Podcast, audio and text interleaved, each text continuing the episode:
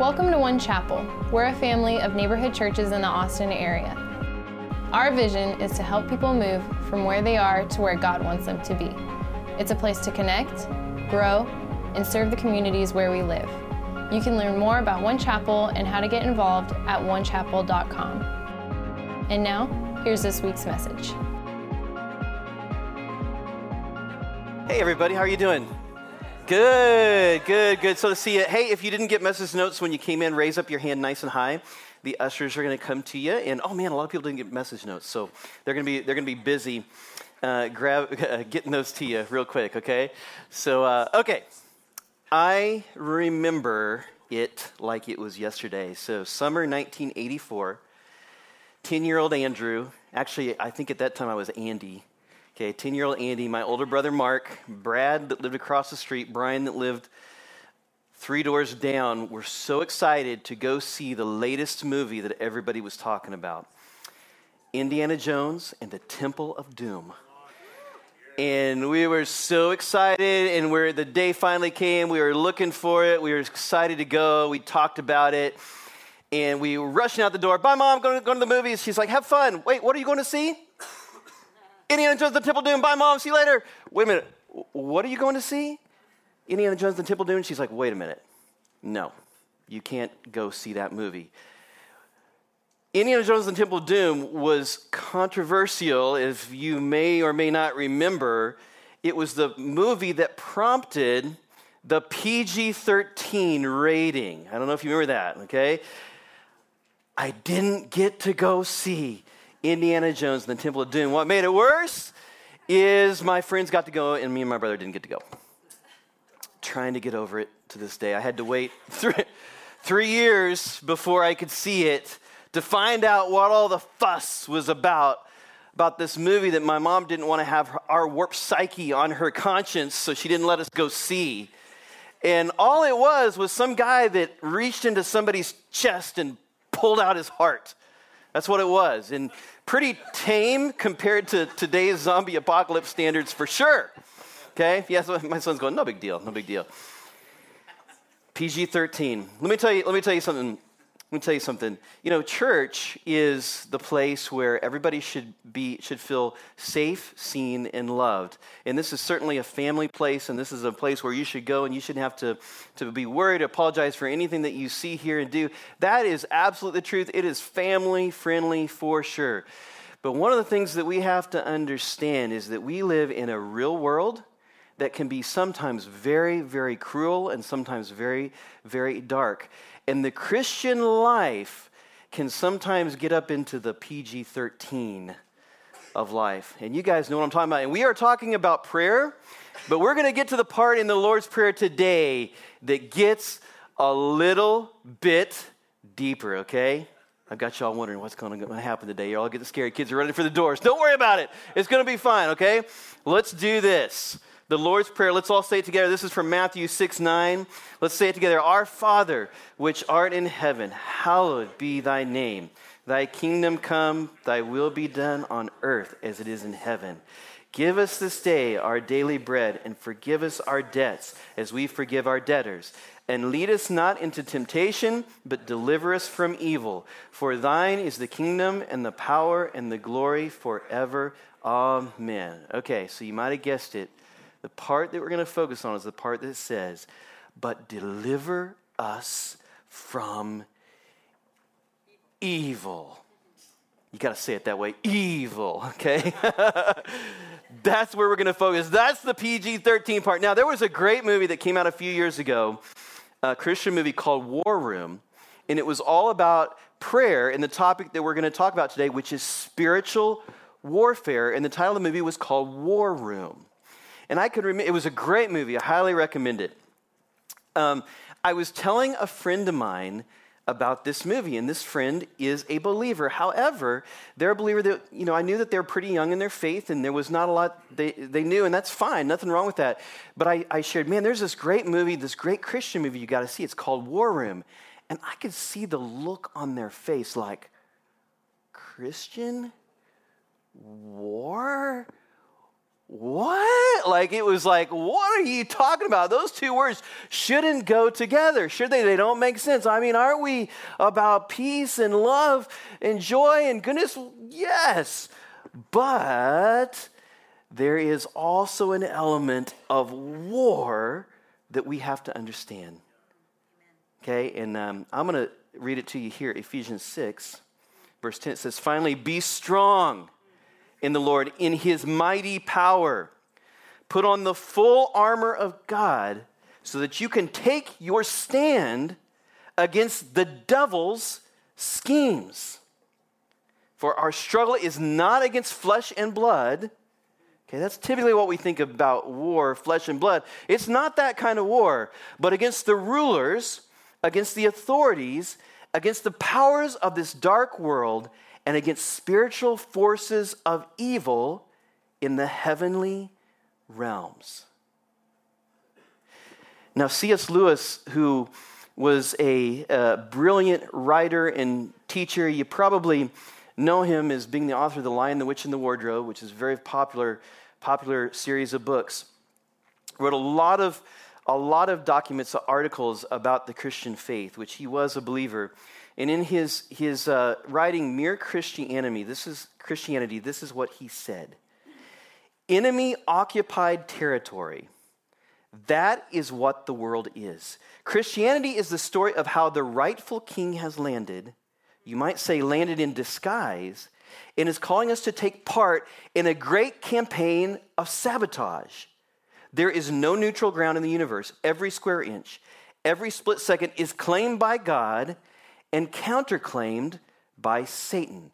And so here's the idea is there's the kingdom of God, but then there is also the kingdom of this world. And we know it because it can be very, very dark here. And those two things are very much at odds. They are polar opposites, and they are fighting against each other. In fact, John 10 10 says it this way the thief, that is Satan, that is demons, comes only to steal, kill, and destroy.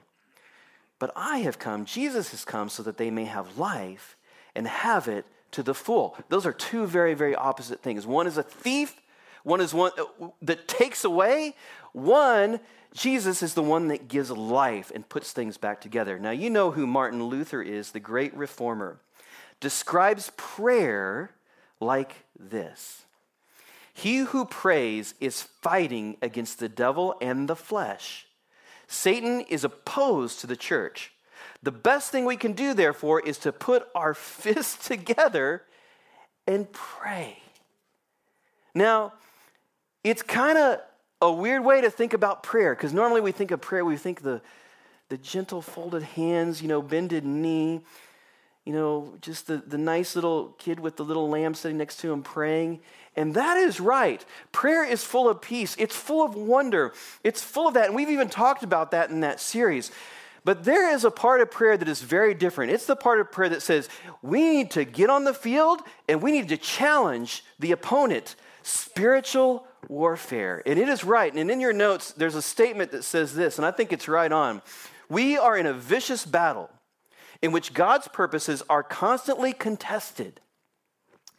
The essence of prayer is that we will harness our wills with God's will to resist Satan's will.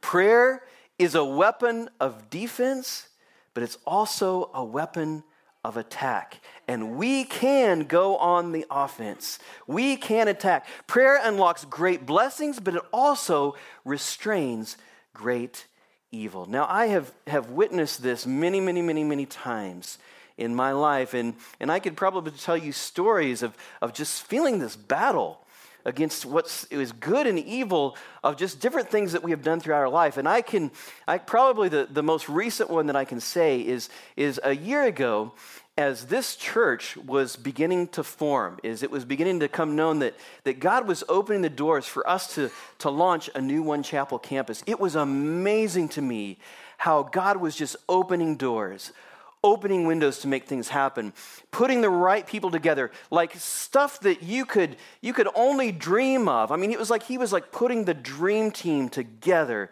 to make it happen. And it was so obvious that God wanted this campus to be in this city at this time. It was like, wow, that's amazing. And then as we started to move forward and it started to get more serious, as we begin to work on purchasing this building, this spot that has been a church for over a hundred years, and we said, no, it's not going to become a restaurant like it was possibly going to happen. It's going to be a church. And this is going to be a place where people are going to worship God in this city, where people are going to be set free from the powers of darkness. People are going to get their lives fixed, and things are going to change. And people whose destiny was one way is going to be changed to go another way.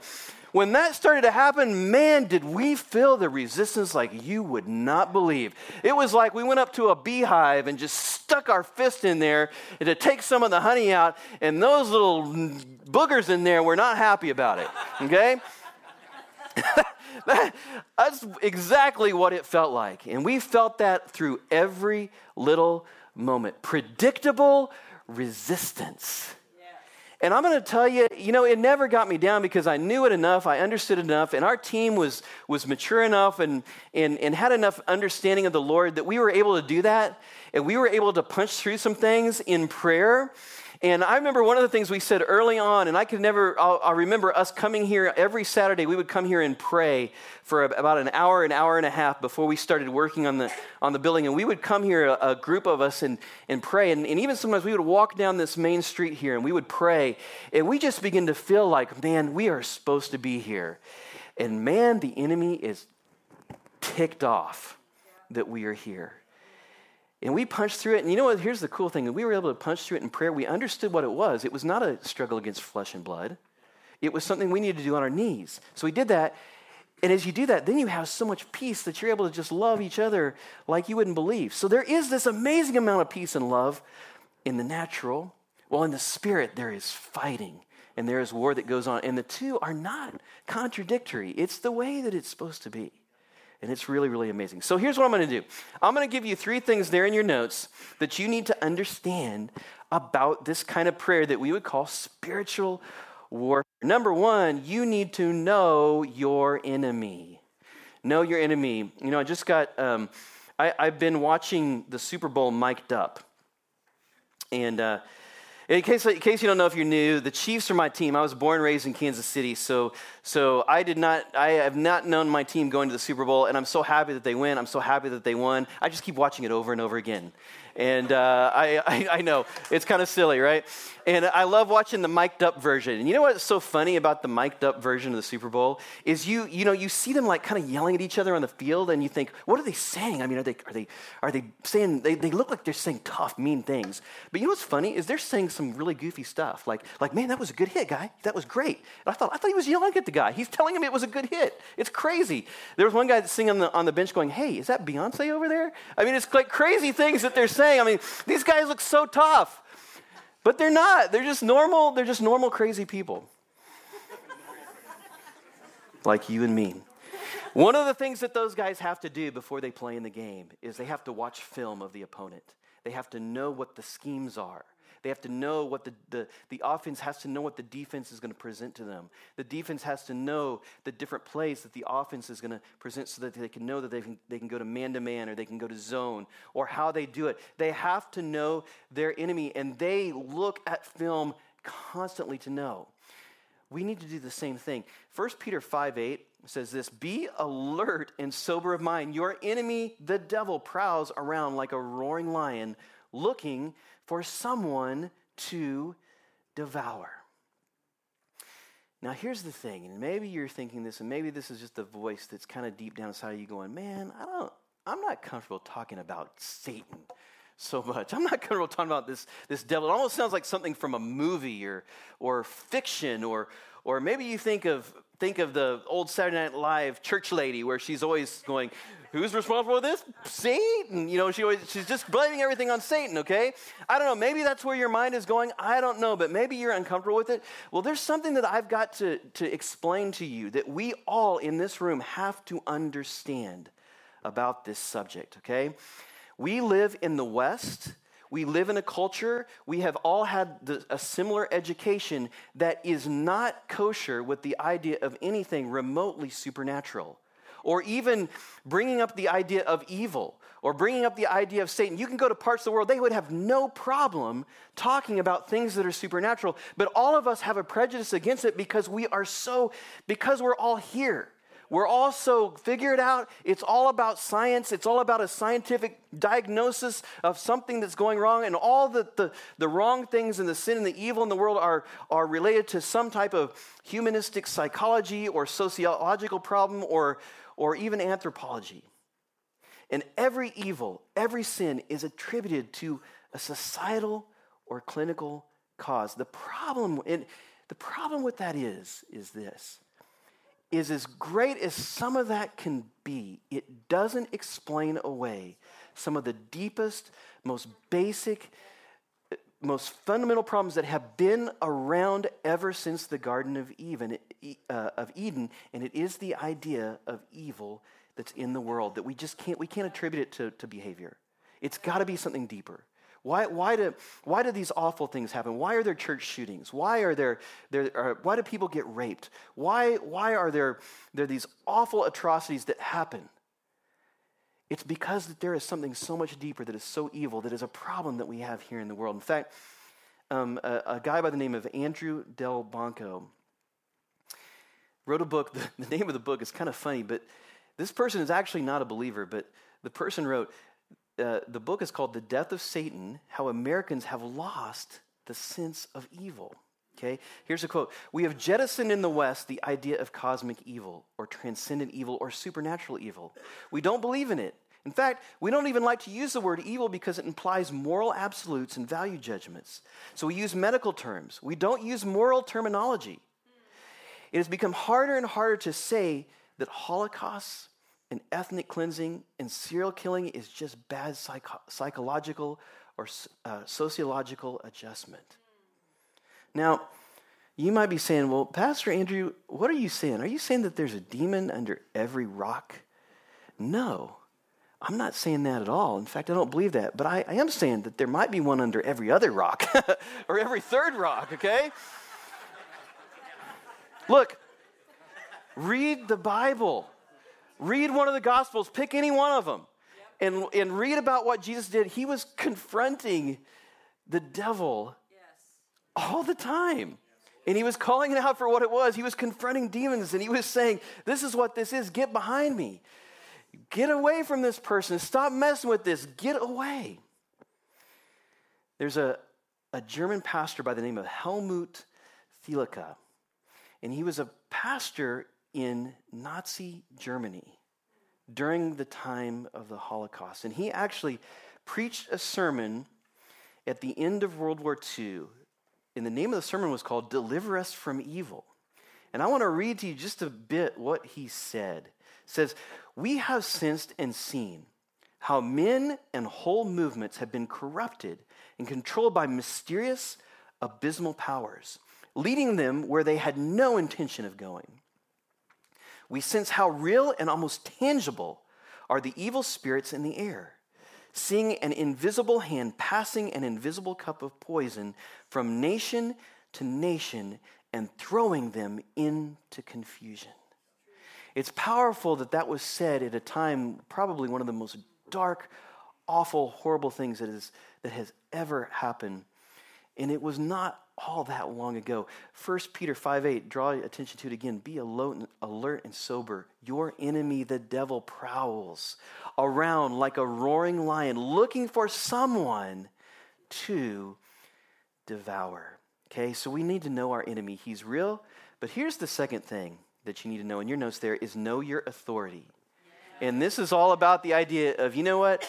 The devil talking about him, evil, it sounds scary, it sounds freaky, but let me tell you, if you're a believer, you don't have anything that you need to be afraid of at all. In fact, in fact the, the book that, that I've been referencing a lot, um, How to Pray, A Simple Guide for Normal People by, by Pete Greig, he tells this story. He, they have a pet hamster uh, named Snuffles. And they also have a Labradoodle named Noodle. Okay, and so Snuffles the hamster, Noodle the labradoodle. And they said that Snuffles is prone to escape his cage ever so often, okay?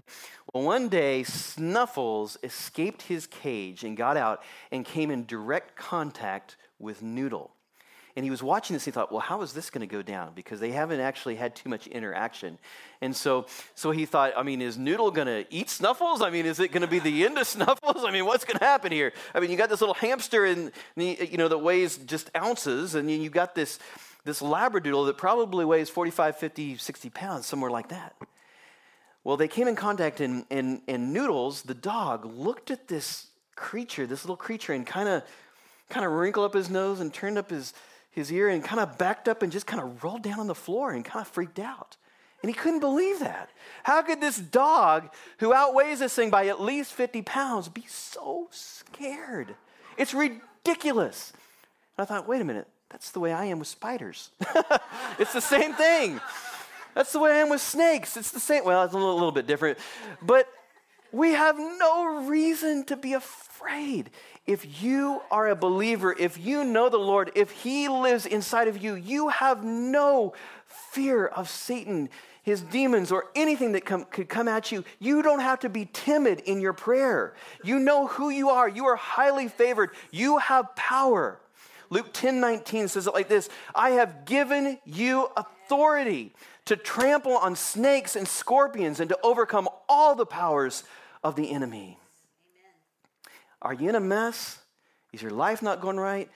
Don't plead for mercy exercise authority. You are a son. You are a daughter of the King of Kings. Don't roll over. You need to say, let's roll and get on your knees and begin to pray that things would change. Do some spiritual warfare. John 14, 12 says this Jesus is saying this very truly, I tell you, whoever believes in me will do the works I have been doing, and they will do even greater things than these because I am going to the Father. You have Christ in you, you have the Holy Spirit in you. You you need not be afraid. Well, you might say, well, awesome, but why does bad stuff still happen to me? Why do I see such darkness? Why do sometimes I pray and I don't see the result that I think is, is coming? Yes, you have authority. Yes, you have that, but what we have to understand very wisely and very keenly is that we do still live in this world. We do still live in dark days. And we will not have our full answer, our full redemption until we are with Him in heaven, okay? Now, here's a, here's a really great illustration that I think describes it pretty good. There's a story that you may remember a couple of years ago. There was a group of 12 boys in Thailand who are members, all members of a soccer team. And after one of their matches, they decided that they were going to go spelunking. They were going to go explore a cave. Okay? And so they went in there with their coach and they went into this cave. This was in Thailand. And they got in there, and, and unfortunately, it was during the monsoon season. So rains came up and it actually flooded the cave that they were in, and they got trapped two and a half miles beneath the surface of the earth. In fact, here's a picture of them, and, and they were kind of like on this, they, they, they went through this series of caves, and it kind of explains it. They went down, and when they found them, they were up on a little rise back up here, but there was water that blocked the way so that they could not get out. And when it was discovered that they were back in there two and a half miles, they were stuck in there. No light, complete darkness. They just had them huddled on this rock. And when it was discovered that they, that they were missing, and it was discovered that they, they somehow figured out where they're at, I mean, nations of the world dispatched resources to try to, to save them. I mean, the, the news media ascended on Thailand. Um, people from military from all different countries, resources descended on this place to try to figure out how to get these 12 young men that were between the ages of like 11 and 14, plus their coach, out of this. And here's the thing that freaks me out I get a little bit claustrophobic. It took them a whole week to actually get to these guys. They were in the darkness. Hell, I cannot even imagine the scariness of what that was like. But this picture was taken shortly after they were found because divers went in and they, they got there. I can imagine the joy that they felt when they finally saw someone. But here's the thing about it it still took another several days to get those guys out of there because they had to sedate them and take them one at a time to, to get through there. So they were found, but their peril was not quite over yet. Now, that's a great analogy, I think, to you and I as believers. You see, we are in this dark cave of a world that is evil, and it's been that way ever since the fall. And we are in a place waiting waiting for someone to come rescue us, and all of heaven has dispatched its resources. Jesus on the cross that has came and, and said, I have found you. I have rescued you. You no longer have can be in darkness, but you have light that comes into the cave. You have one that has come and rescued us. That is what it is like whenever we, we are saved, whenever we are found. But we are not fully understanding of our salvation until we get to heaven. We are at this time still living in that dark place with a little bit of peril. That is the time of prayer. We do have hope. We will be fully rescued. We will be fully brought out. But there is that time, that moment where it's going to be tough. And that is the moment where we pray. We have been found, but we have not been fully delivered. Now, Romans 8 18 says it like this I consider that our present sufferings are not worth comparing with the glory that will be revealed in us. For the creation waits in eager expectation for the children of God to be revealed. Verse 23, it says, Not only so, but we ourselves who have the first fruits of the Spirit groan inwardly as we wait eagerly, eagerly for our adoption to sonship, the redemption of our bodies. Okay, N.T. Wright, who's a theologian, put it this way To pray, deliver us from evil, is to inhale the victory of the cross, and therefore to hold the line for another moment, another hour, another day against the forces of destruction within ourselves and within the world. Okay? Know your authority. Yes, it's dark, but we have authority. We have been found. Jesus is with us. We can pray. And then finally, number three is you got to know how to fight.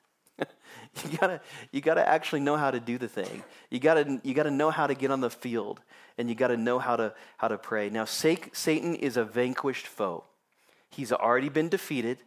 He's already been taken down. But here's the way that he works: is he's trying he's mad about that and he's trying to take down as many people as he can in his in his anger about it. So he just stirs stuff up, okay? Yes, he's defeated, but he's like, yeah, okay? He's just trying to take us down, all right? He's like a little bratty kid. Revelations 12 12 says it this way He, Satan, is filled with fury because he knows that his time is short. Okay? Church Low, a biblical scholar, said, like a wounded and cornered animal, Satan thrashes around desperately with the aim of injuring as many of his enemies as possible before his own destruction. So, the defeat of Satan does not mean the end of trouble for the church. To the contrary, it signals an escalation and intensification of opposition and persecution. But the end is in sight, and those who have endured to the end shall be victorious, even if in the meantime they become victims, okay? Guys, we do have ultimate victory. We do have ultimate victory. We need not be afraid, but we do need to fight in prayer. And we do need to pray. Now, I'm going to close with kind of three ideas here. Effective spiritual warfare requires these things, and they're very simple. It requires a diagnosis, okay? In other words, what is the enemy's strategy for this person, this place, or for my life, okay? Now, the enemy is very crafty, no doubt about it, but let me tell you what, he's not very creative, okay? He's not very creative. He usually does the same things over and over. And you can probably imagine uh, or know from your own life is the ways that he tries to bring you down and hurt you, cause temptation to come into your life. It's usually the same kind of strategies over and over again. In fact, John 10 10 says this the thief has only one thing in mind he wants to steal, slaughter, and destroy. And that's pretty much his game. If there's something that's, that's going on that is, that is trying to get you in bondage, that is trying to get you in darkness, is trying to get you to have, live a life of secrets to where there's no light, guess who's doing that? It's the enemy, okay? That's, that's who's doing it. That's what he's up to, okay? And he, he tends to kind of use our little weak spots to try to pull us down, okay? But Jesus is all about freedom. Where the Spirit of the Lord is, there is freedom. Where Jesus is, there is truth. There is light. So if it's, if it's, if it's Jesus, it's about the light coming in. It's about making secrets made known. It's about getting the darkness out. It's about getting, getting the realness. And there is, there is a freedom that comes from that that is so amazing, that is so wonderful. The second thing there is prognosis. The question is, what might God's better plan be for this person or this place? Okay, and that's where we have to, it's important for us to, to know the Bible, to read God's word and, and to understand, well, what, what is God's purpose? What is God's plan? What is it that God wants to happen? When we talk about praying for the kingdom of God, his will to be done on earth as it is in heaven, what, what is that? What are his promises?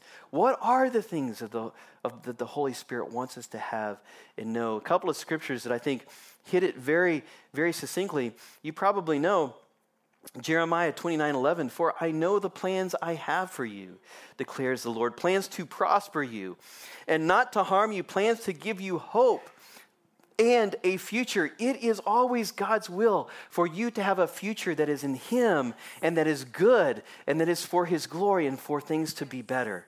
Okay, 3 John 1 2 says this Beloved, I pray that you may prosper in all things and be in health, just as your soul prospers. Okay? And then finally, the third thing is the prescription. Okay? So, what can I prayerfully and practically do to thwart Satan's plan and welcome God's better purpose into this person, place, or situation? And I'm going to I'm to start with the verse that um, read a little bit more in Ephesians 6. And you probably know this because it's, it's kind of known, it's a great picture because it talks about having armor. It's like a, is like a soldier would be to go into battle. And it says in verse 13, Therefore, put on the full armor of God, so that when the day of evil comes, you may be able to stand your ground. And after you have done everything to stand, stand firm then with the belt of truth buckled around your waist, with the breastplate of righteousness in place, with your feet fitted with the readiness that comes from the gospel of peace. In addition to this, take up the shield of faith with which you can extinguish all the flaming arrows of, of the evil one. Take on the helmet of salvation and the sword of the Spirit, which is the Word of God. And pray in the Spirit on all occasions, with all kinds of prayers, with all kinds of requests. With this in mind, be alert and always keep on praying for all of the Lord's people. Now, that's a great picture and I mean, you could, you could almost just read that and picture it in your mind. And, and I knew a man years ago, he was a, he was a police officer, and he would, as he would get ready for his day, and he would actually put on his, his armor, he would actually read this scripture and think about it. Now, he was obviously someone that was having to deal with the world in a pretty practical kind of way, right? Okay, because he was a police officer. Okay? Most of us don't put on that kind of armor, but we can put on spiritual armor every day and we can know how to fight. A couple of things that are cool. We could, we could talk about each one of those pieces in specific ways, but I'm going to just highlight a couple of them. One of them is, is the sword. The actual, the word that is used to this sword is the word, uh, is actually the word gladius, which you may recall. It sounds kind of like the word gladiator. Are we not entertained? I gotta, sorry, I gotta say that. Gotta say that. I love that movie, okay? okay, remember, a gladiator is locked in mortal combat, not weaponry that like fires a long distance, but it's hand to hand combat. Okay, the, the gladius, there's actually a type of sword that is a, is a small sword, hand to hand combat. Okay, I hate to say this, this is, this is definitely not a seeker sensitive sermon. There's no doubt about that. But I'm not wanting it to be, okay? Because we don't need to be, all right? We need to be real, all right? Okay? Amen. Satan hates you, and he's going to get personal, and he's going to come really close. And you know what you can do is you can just take the word of God and you can just go, and he's gone, okay? That's what Jesus did.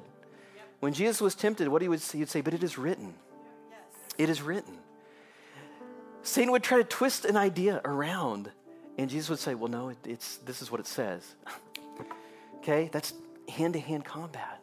Okay? You can do that. You can do that. The other piece I want to mention is the, the feet fitted with the readiness of the gospel of peace. There's a lot of things to be said about this, but there's an idea that I kind of, I just like the idea of, guys, we can stand firm. Okay? An athlete that is ready, okay, they got to have their, sh- their shoes on and they are ready to move or stand at any instance. We have to be that way. We don't need to be like noodle and just roll over. We need to stand firm. Sword, shield, helmet, belt. I mean, we can do it. Don't let him mess with you. Don't let him mess with you. One final story, and then we're gonna we're gonna pray. We're gonna end the service actually doing spiritual warfare. Imagine that. We talk about it. Why don't we just do it? Okay, we're gonna pray for stuff. We're gonna pray for you. You're gonna pray for each other. Okay. But before we do that, I got to tell you one final story.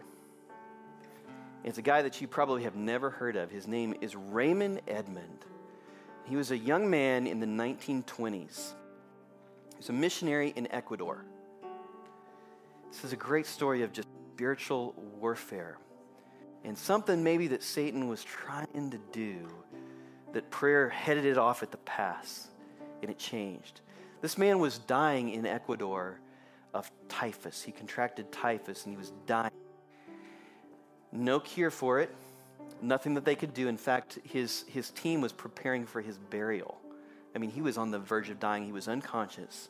While this was happening, his uncle, who lived in Massachusetts, this is obviously pre email, okay, all of a sudden felt the need to pray for his nephew who was the missionary. Didn't know why. I got to pray for Raymond hits his knees, begins doing spiritual warfare, praying, God, please protect him. Please keep him safe. Whatever's going on, just please be with him right there. Didn't even know, and just could not stay out of that mode of just getting after it and standing some ground that something needed to change. Another part of the country, a group of people had gathered. Don't even think they, they, they knew who this guy was. Were at a, a, a church conference. And as they were into the church in, into their day in the conference, there was a man that stood and goes, Man, I think we're just supposed to pray for somebody, something. There is something going on that's not right. And we need to pray. And, and they actually stopped the conference, skipped their lunch, and just went into this all afternoon praying until they felt like there was some type of release, like, okay, we can stop now. They were praying, it discovered later, they were praying for Raymond. And at the very moment, Raymond actually regained consciousness and the fever began to go away. And he said, At that moment, I just began to feel so much peace. I felt like no despair, like I wasn't going to die. And he actually got better and was healed. Because of the prayers of faithful people that we're going to say, okay, God's will, let's put our wills together. Satan's will, no, don't want that. This is not right. Let's pray for it to change, and we'll leave the results up to God. And God intervened and he restored this guy's life. Now, you probably don't know who Raymond is, but you do know somebody that's attached, associated with Raymond. You see, Raymond, as he got older, he went on to be uh, um, a teacher and a professor at Wheaton College in Illinois. He actually became the president of Wheaton College. And he became the mentor of somebody that you have heard of, Billy Graham. Now, I don't know what exactly was going on with Raymond down there in the jungle. And I'm not going to subscribe any, any judgment call to that, but what I do know is this is that when people pray for God's will to be done, He hears from heaven and He listens. And you know what? There is an enemy that tries to keep good stuff from happening, okay? And it is okay and it is right for us to pray with some authority and with a little bit of fervor so that His will will be done.